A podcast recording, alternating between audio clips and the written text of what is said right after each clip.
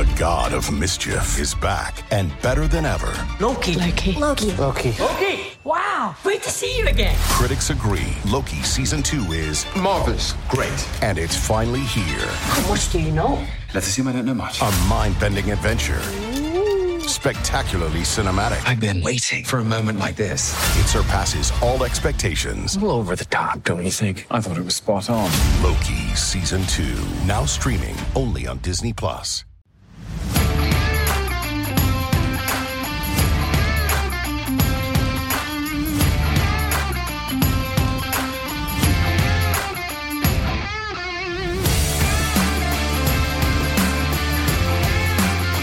Are you now? How are you now? I'm gonna level with you guys, okay? This was the first night that I was able to go out to one of my friends' houses and watch the game, so I had maybe a couple of waters, a couple of adult waters. So, uh, hello and welcome to episode 9 of the Bottom Six Minutes podcast presented by Habs Eyes on the Prize. I am Matt Drake, uh, Matt Drunk, whatever you want to call me, and I am here to talk a little bit about the Montreal Canadiens' huge win, albeit not huge in terms of score, but huge in terms of importance against the Winnipeg Jets in Game 2 of their series in the North Division Final.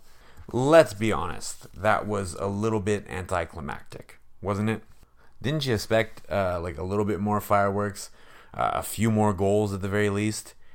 We should probably be glad that it wasn't uh, what most people expected because it could have, after the events in Game One, gotten a little bit violent. Thankfully, it did not. Um, but I think the most surprising thing was that there was very, very little offense. Uh, good goaltending on both sides was not surprising, but the fact that it was so tightly checked defensively was definitely something that stood out as absolutely unexpected. You could tell me that Carey Price would play well, and you know I'd believe you. You could tell me that Connor Hellebuyck would play well, and I'd again believe you. But if you told me that these two teams were going to go toe to toe in Game Two after what we saw in Game One, and only one goal would be scored, that I would have a very hard time believing. I'd have an even harder time believing if you told me that after how dangerous the Winnipeg Jets power play looked in game one, that the lone goal of the game would be scored by the Montreal Canadiens while killing off a penalty. I wouldn't have believed you. I wouldn't. The way the game started, you wouldn't think that the Canadiens had much of a chance because for the first, I, I want to say five minutes, maybe a little bit longer, the Jets appeared to have the edge. Not necessarily by a significant margin, but they were getting more shots on goal. They were uh, more aggressive. Uh, they they looked like the better team. It was a far cry from what they had shown in Game One. They were making Carey Price work, and it took the Habs almost half the period to really start implementing their own game plan and start putting some pressure on the other end.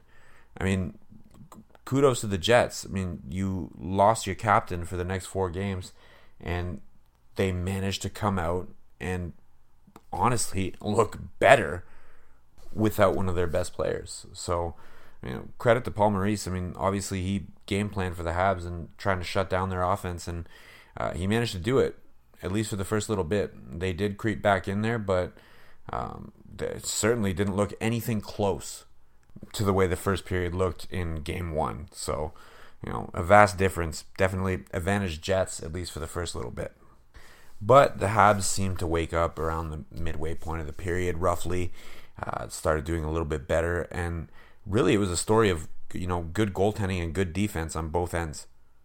It was tightly checked. Goaltenders were well positioned.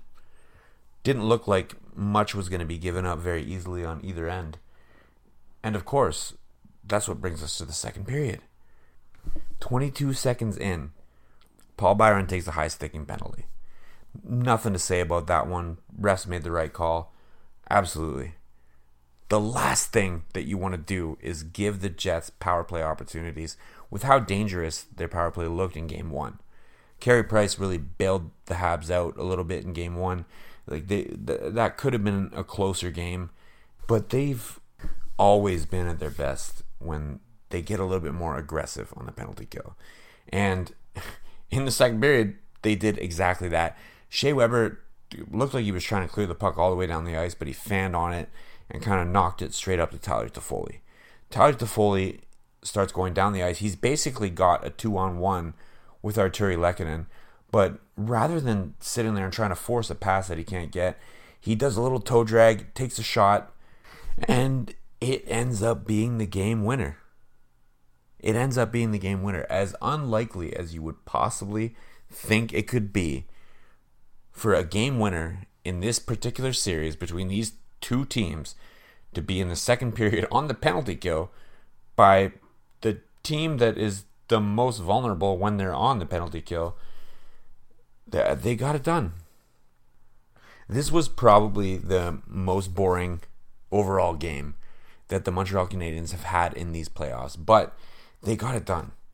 And how did they do it? You know, a quick goal on the penalty kill. Other than that, they shut everything down defensively.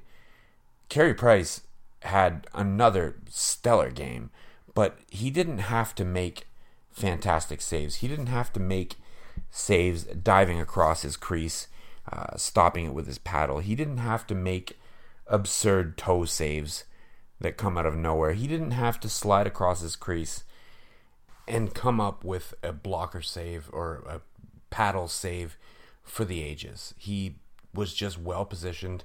It was the quintessential Carey Price performance. And how many times have we seen that same performance over the course of the last three, four years where he deserves a shutout, where he's done everything possible to make sure that the other team cannot score and somehow, you know, despite the score being two nothing, three nothing, whatever, they get a late goal and ruin his shutout. He might be able to have the NHL shutout record if the team was able to close out games the way they did in game two.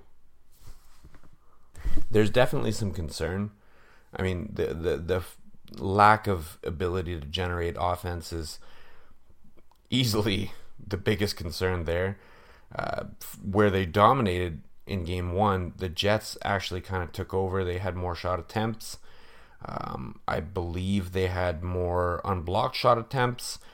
Uh, they had more shots. They had roughly about the same scoring chances. I think the Habs did better in terms of high danger scoring chances, but you can't give the Jets any opportunities if they can play that well defensively and score on the penalty kill every single game, of course, uh, that's great. But let's face it, that's not something that you can replicate with any sort of regularity. So at the end of the day, they have to come up with a way to generate more offense. They did it in game one, so we have at least some reason to believe that it's something that they're capable of doing. But something in between what they did in game one and what they did in game two is what they need to do on a game to game basis in this series, right? The series is coming back to Montreal. There's going to be fans in the building. You have to figure out how we can possibly combine those two games into the perfect performance. So far, you have game one where they absolutely dominated the game at five on five and you have game two where eh, a little bit more even at five on five, and the Habs somehow managed to pull off their game winning goal uh, shorthanded. Series comes back to Montreal now, and the Habs have taken the first two. So you can believe that the Jets are going to come out flying. They're going to come out hard. They're going to come out looking for blood. And the, the Habs are going to have to figure out how to either continue that defensive style that allows Carey Price to just play his positional game to his best, or they're going to have to figure out how to get back to scoring a bunch of goals. I mean, I expect that the next game is going to be considerably more high scoring uh, on both ends. And honestly, I look forward to it. I think we're in for a treat uh, to, to bring us back from what was kind of honestly a, a boring game. And, uh, you know, even if this is what the rest of the series is going to look like, it, it benefits the Habs because if you have a tightly checked defensive game like that, personally, I would take Carey Price over Connor Hellebuyck in a big game, in a playoff game.